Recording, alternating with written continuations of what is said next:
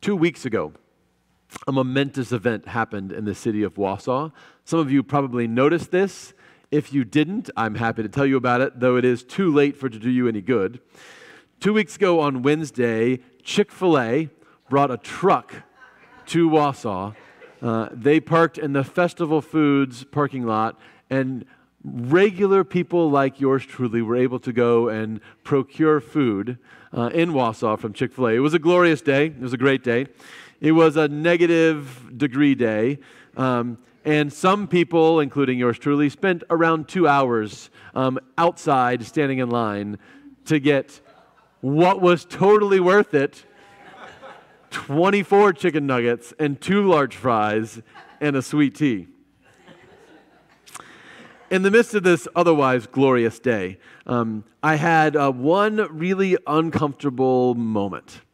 So I'm standing in this line, and it's, uh, it's moving slow, and I've done all the small talk I can do with the people around me. So at this point, I'm listening to a podcast in one ear, uh, and there are a guy, a couple guys, a few people ahead of me in the line uh, that are having a very loud conversation. And um, I'm just going to be honest. Um, one, one, guy kept saying GD this and GD that, and one guy kept talking about the name of Jesus, but not like he was talking to Jesus. And so I was a little turned off by the conversation because of that. I know I live in a like a little Christian bubble, but I was. And so that's going on. And then the, the conversation turned to politics, and the only thing better than loudly using the name of God in vain is doing it while you're talking about politics. That was real fun for everyone around. Um, and then one of the gentlemen said, um, they started talking about what was happening in Israel and Gaza. And one of the gentlemen said, um, well, of course, Israel has the right to defend themselves. And I thought, okay, that's like the first thing you've said that I agree with. That's great. Um, and then the other gentleman said, yep, yep, I agree. And then the first gentleman said, and, you know, really that's because, you know, well, the Holocaust, I mean, they killed like 50, 100 million Jews, and so they really need to defend themselves. And I said, okay, well, your math isn't great because they killed 6 million Jews and there have never been 50 million Jews alive at one time in the history of the world. But your point, I'm on board with, right? Your point of the Holocaust was awful, um, I'm totally on board with. And then he said, and I figure since that happened, you know, they can do whatever they want to those kind of people. I mean, I don't care if the Jews killed 10,000 people or 100,000 of those kind of people. You know, it just doesn't really matter to me as long as we don't have to get involved. And I thought, wow, what a comment. What a transition from, wow, the Holocaust was awful, killing lots of people bad, to, oh, but if it's those kinds of people, kill as many as you want. Right? And I mean, I, honestly, it kind of took my breath away, and I wasn't even sure how to respond. I was ways back, and um, I wasn't talking to these guys, um, but it just just kind of rocked me a little bit um, that, you know, Americans would say, hey, we're, we're opposed to the Holocaust unless it's the kind of people we don't like, in which case, 100,000, we don't care. And then I started thinking, um, how often do we do this? How often do we think about those kind of people as fundamentally different from ourselves? Uh, there's, been, there's been a lot of research on the topic of genocide, and um, this isn't a sermon on genocide, but just stay with me for a minute. Been a lot of research on the topic of genocide, um, mostly done by Jewish uh, survivors of the Holocaust. And one of the things that they've noted is that the first thing that happens, there's a system to genocide, right? The first thing that happens is always you have to identify who's in what group. Right, so uh, in, in Germany during the Holocaust, they had to figure out who are the Jews and who are not the Jews. And that's not always as easy as you think. And so a lot of the Jews in, in uh, the Holocaust had to, before the killing started, they had to wear badges, right? Gold stars of David to identify themselves. Uh, this happens really everywhere. The Khmer, Khmer Rouge uh, in Cambodia made people wear scarves.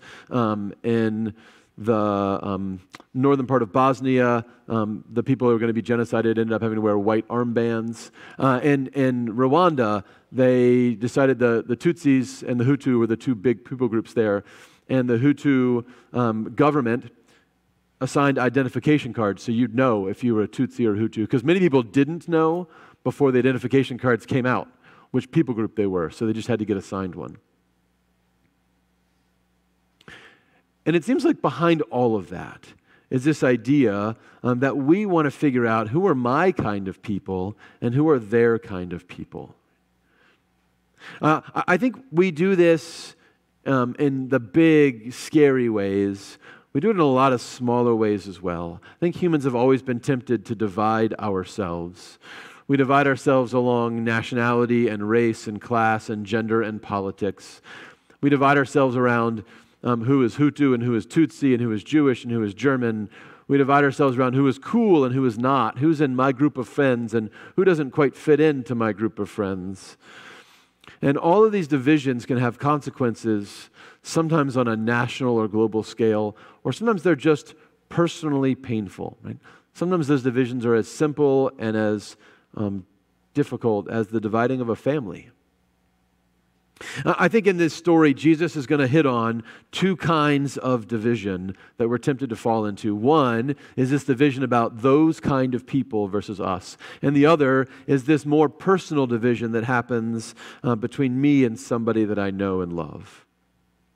So, I want to talk about those two ideas a little bit this morning as well. I want to start with this idea of, of the more personal kind. Actually, we're going to change gears, and I want to talk about um, what Jesus says about divorce. So before we even get into that, let me give a couple of caveats. Jesus is not talking as a pastor to somebody that's going through a divorce. Right? Jesus is not talking to as a pastor to somebody who uh, just found out their spouse has been cheating on them or who uh, is in an abusive relationship. That's not what's happening here. Right?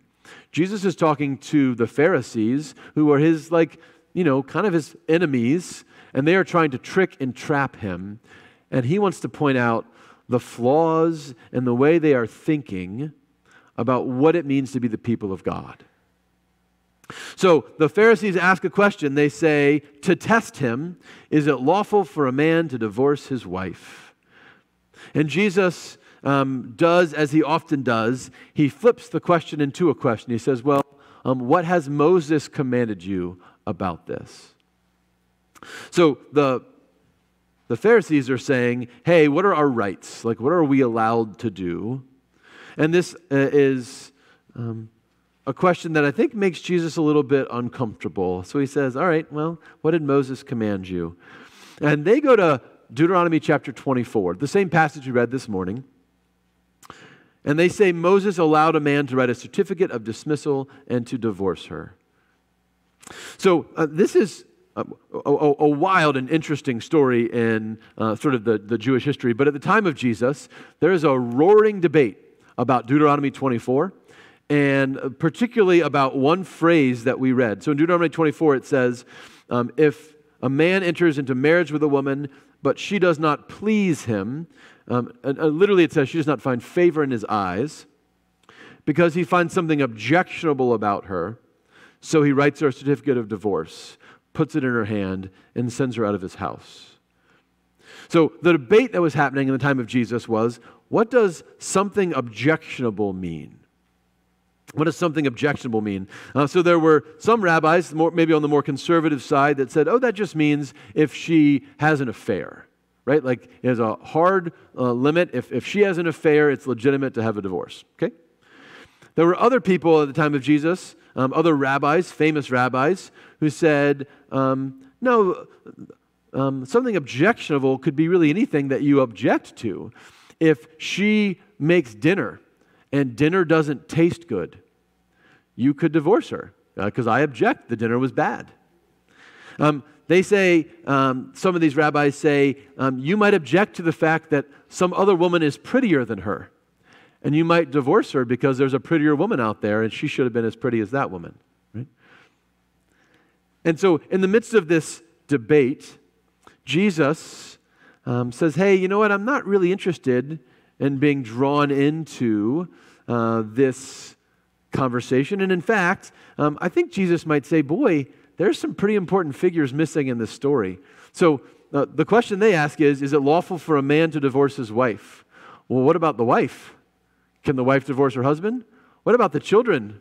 Like, what happens to the children in this marriage, right? So, Jesus says, What does Moses say? They go to Deuteronomy 24, and they want to focus on the husband's rights, not the woman's rights, not the children's rights, just the husband's rights. And I think Jesus says, Hey, guys, This is a bad question. We've talked before about bad questions, right? Good questions are questions seeking understanding. Bad questions are questions trying to avoid understanding. I think Jesus says this is a bad question, and um, it's a bad use of Scripture.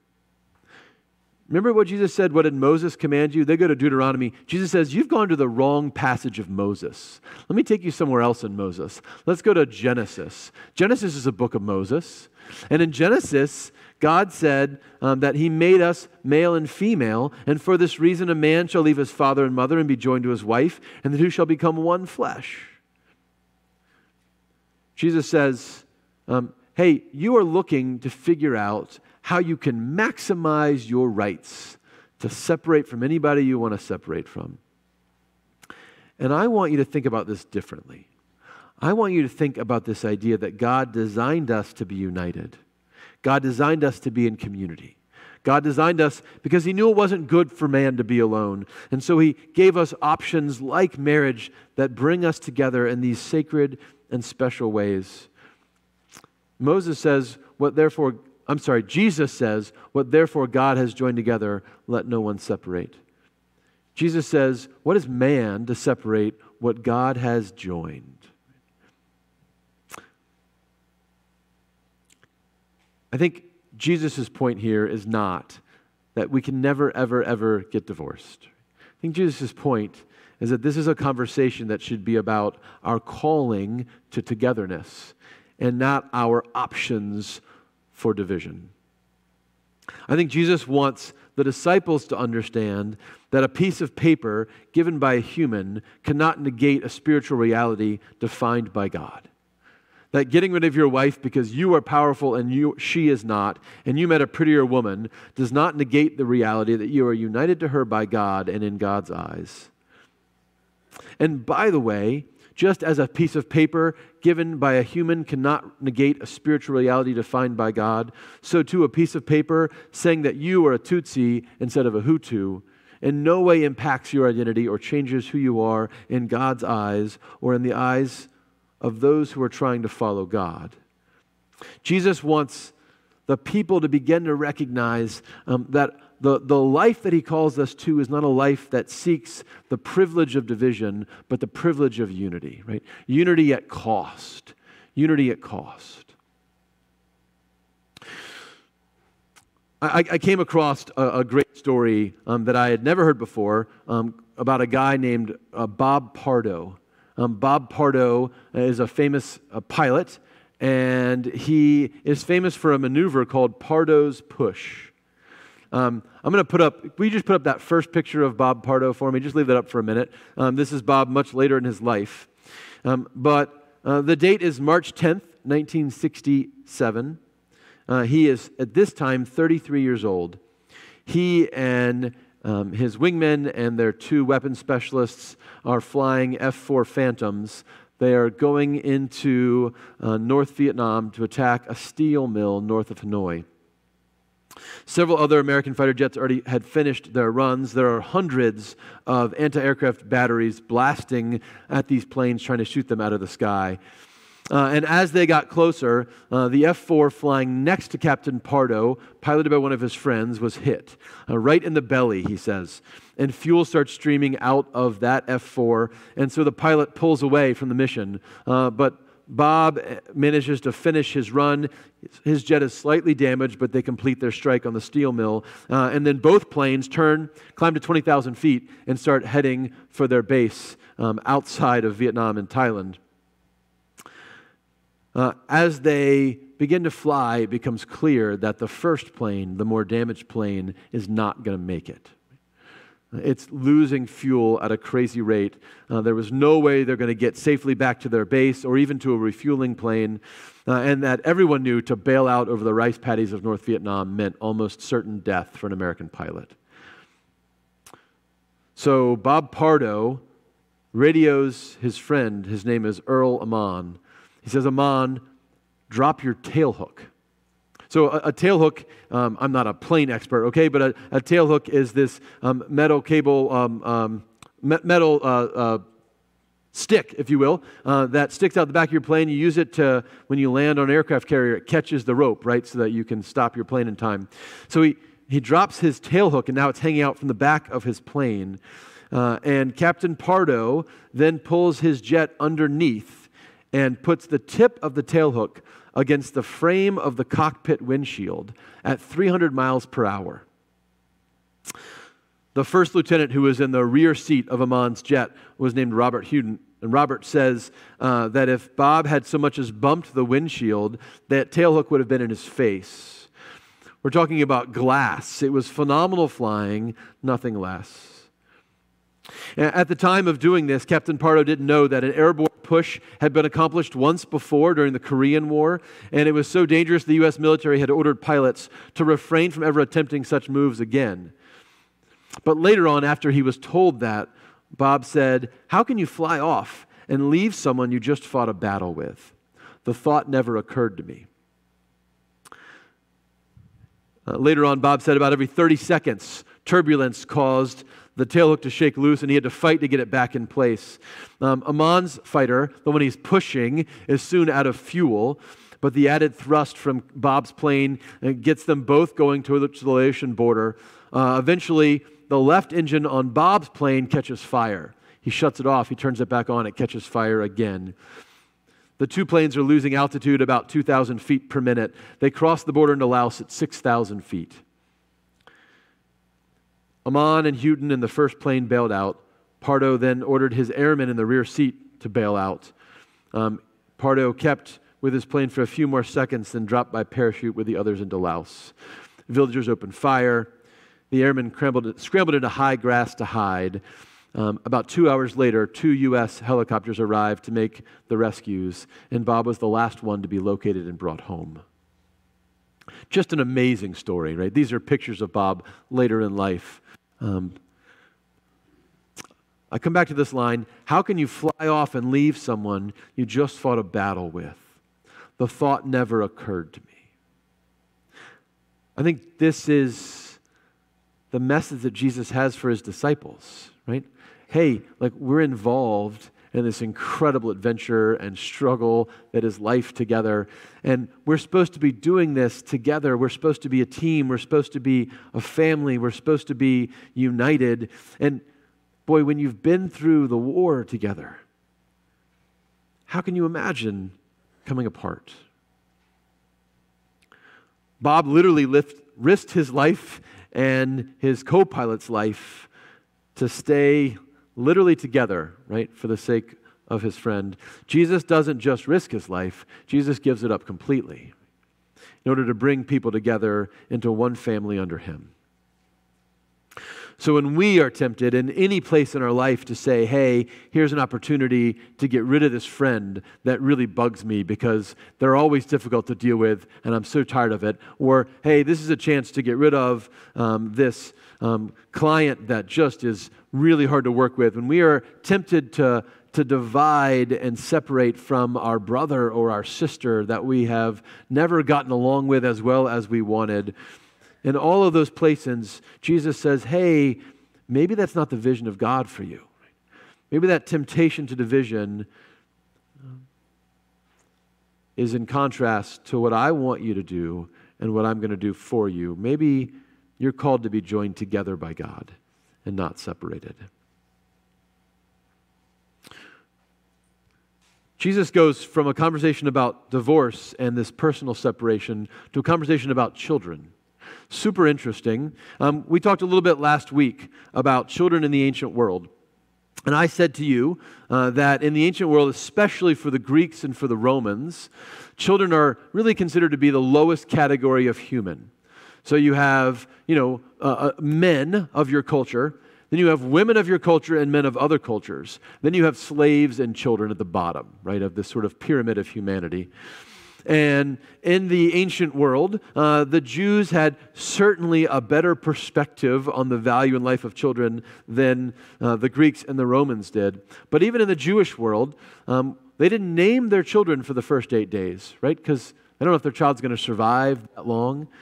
And um, there's this sense that, hey, we don't want to risk being connected to this person that might not make it. But in the Greco Roman world, it's wildly different. In the world that Mark is writing to, right? Mark is writing his gospel to non Jewish Christians. The world that Mark is writing to, they see children as, as disposable. In fact, there was a, a very well known practice called exposure. Right? Exposure was simply what a parent did when they had a child they didn't want.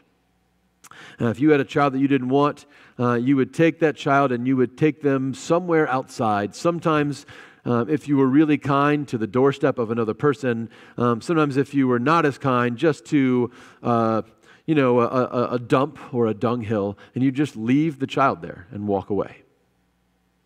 This is um, so common. In fact, we have letters written from um, husbands to their wives, um, their wives who are pregnant, saying, Hey, when the baby is born, I won't be able to be there. But if the baby is a boy, let's keep it. If the baby is a girl, let's get rid of it. This idea of um, exposing your child, of just abandoning your child, was so pervasive because they didn't see children as people. Um, they weren't our kind of people, they were those kind of people, right? They were the least important version of human. And those abandoned children, um, left on doorsteps or at dumps or on dunghills, most often died. Sometimes they were rescued, but when they were rescued, that was usually just to become slaves of someone. This happened often enough that John Ortberg says um, from this era of human history, we have literally hundreds of versions of the Greek name corpus. Um, oh, sorry, kopros. Uh, the Greek name kopros, which is just Greek for dung, right? Hundreds of versions of kids named dung. When the disciples see the children coming to Jesus and they say, Whoa, whoa, whoa, get out of here. Parents, what do you think you're doing? They're saying, Hey, we're not as bad as the Greeks and the Romans, um, but we don't think they are worthy of being with Jesus. They're not our kind of people, they're those kind of people. And when Jesus is indignant, and Jesus says, Let the little children come to me and do not stop them, for it is such as these to the kingdom of God belongs. Jesus is not simply saying, hey, kids are cute. Jesus is saying, hey, these people that you think of as the least human, you think of as those kind of people, they're actually my kind of people, right? They're my kind of people. Uh, there's a, a, wonderful book called When Children Became People, uh, and it talks about this transition that happens in the Roman Empire, and it happens entirely because of the Christian movement. So Christians, begin to um, embrace this wild teaching of Jesus, uh, even Gentile Christians, that children are, are humans and not just things that we have until they grow up a little bit. Uh, and so um, these new Gentile Christians who give their life to Jesus start noticing that their children abandoned all around them and they start adopting them. They don't adopt them to be slaves, they adopt them to be their children. Uh, and most of them are girls. And so all of a sudden there's this generation of new Christian women that are growing up in these Christian homes. Uh, and when these women come of age and they're beautiful and they're um, wise and they're kind, there's all these Greek and Roman men that want to marry them. And their parents say, Sure, if you give your life to Jesus, uh, then you can marry my daughter, right? Uh, and and the, the spread of the gospel across the Roman Empire um, accelerates. And eventually, it's Christians that lead to the abolition of the practice of exposure and abortion. It's Christians, uh, it's a Christian emperor who uh, abolishes the practice. It's Christians who invent orphanages, who establish the idea of godparents, who humanize children for the world. And so um, last week we had this great line where Jesus is talking to the disciples and he says, um, again about children, Whoever wants to be first of all must be last and servant of all. And he took a little child and he put it among them. And he took it in his arms and he said, Whoever welcomes one such child in my name welcomes me. And whoever welcomes me welcomes not me, but the one who sent me. And we stop calling those kids kopros. We stop calling them dung. We start calling them son and daughter and little Christ. And the Christian authors of this day write letters that say, All babies are glorious before God.